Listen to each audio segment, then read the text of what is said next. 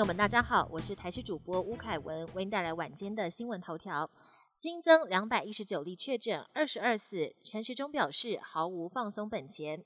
今天国内新增两百一十九例本土确诊，以新北市一百二十三例最多，台北市五十四例其次。虽然确诊数和筛检阳性率都持平往下，但指挥官陈时中表示，还是没有放松的本钱。而新增二十二例死亡个案中，按八八三六只有三十多岁，裁检由阴转阳，没有慢性病的他，却在住院五天后就病逝。指挥中心研判，可能体重过重是病情恶化的原因之一。另外，端午连假双铁的返乡订票有明显下降。陈时中也说，特别谢谢年轻人忍受不便、忍受想家的情绪，配合退票。有疫苗副作用，止痛药热卖，指挥中心表示有必要再吃。台湾新冠肺炎的疫苗从三月开打至今，已经突破六十八万人次。不少人担心接种疫苗后会产生严重的不适感，像是国内普遍施打的 A Z 疫苗，可能会造成接种部位疼痛、红肿，或是出现发烧反应。也因此，不少民众听信谣言，自行购买解热止痛药物，先吃再打预防性投药，也让这类药物的销售量成长将近三倍。不过，有药师提醒，这很可能会影响疫苗接种后的抗体产生。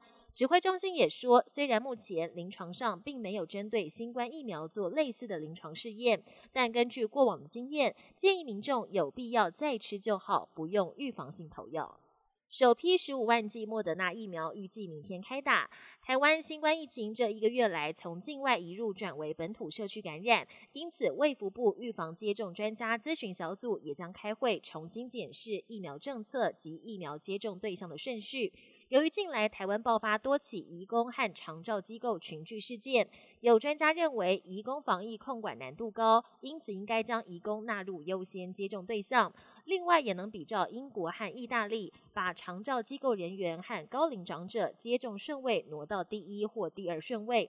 还有不少职业别也想争取优先施打疫苗，像是外送员等等。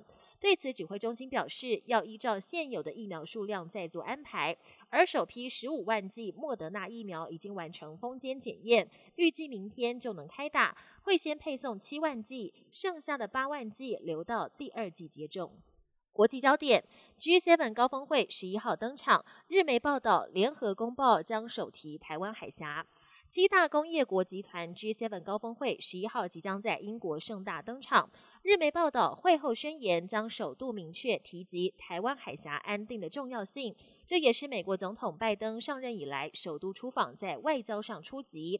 他希望联手欧洲各国、日本、南韩跟澳洲，组成抗中大联盟，贺阻中国对台湾文攻武赫。控制疫情封城只治标，专家指出，疫苗接种是关键。各国爆发疫情，通常必须经过封城阶段，才可能舒缓疫情。不过，专家再度提醒，封城几周或几个月，虽然短期内减少人流移动，阻止病毒扩散，可以让新增确诊病例下降，但并非长久之计。要真正缓和疫情，唯一的终极手段就是必须扩大施打疫苗。这番简单易懂的道理，恰恰凸显出台湾目前所面临的困境。与台湾疫苗同技术，诺瓦瓦克斯疫苗拼今夏上市。美国生技公司诺瓦瓦克斯研发的新冠疫苗，最快夏天就能问世，渴望成为全球疫苗的生力军。诺瓦瓦克斯目前在美国跟墨西哥进行约三万名受试者的第三期临床试验，即将解盲；而在英国进行的第三期试验，三月也传出捷报，有效性高达百分之九十六，对变种病毒株也有五成以上的保护力。诺瓦克斯疫苗采用的是次蛋白技术，跟台湾国产疫苗相同。本节新闻由台视新闻制作，感谢您的收听。更多内容请锁定台视各节新闻与台视新闻 YouTube 频道。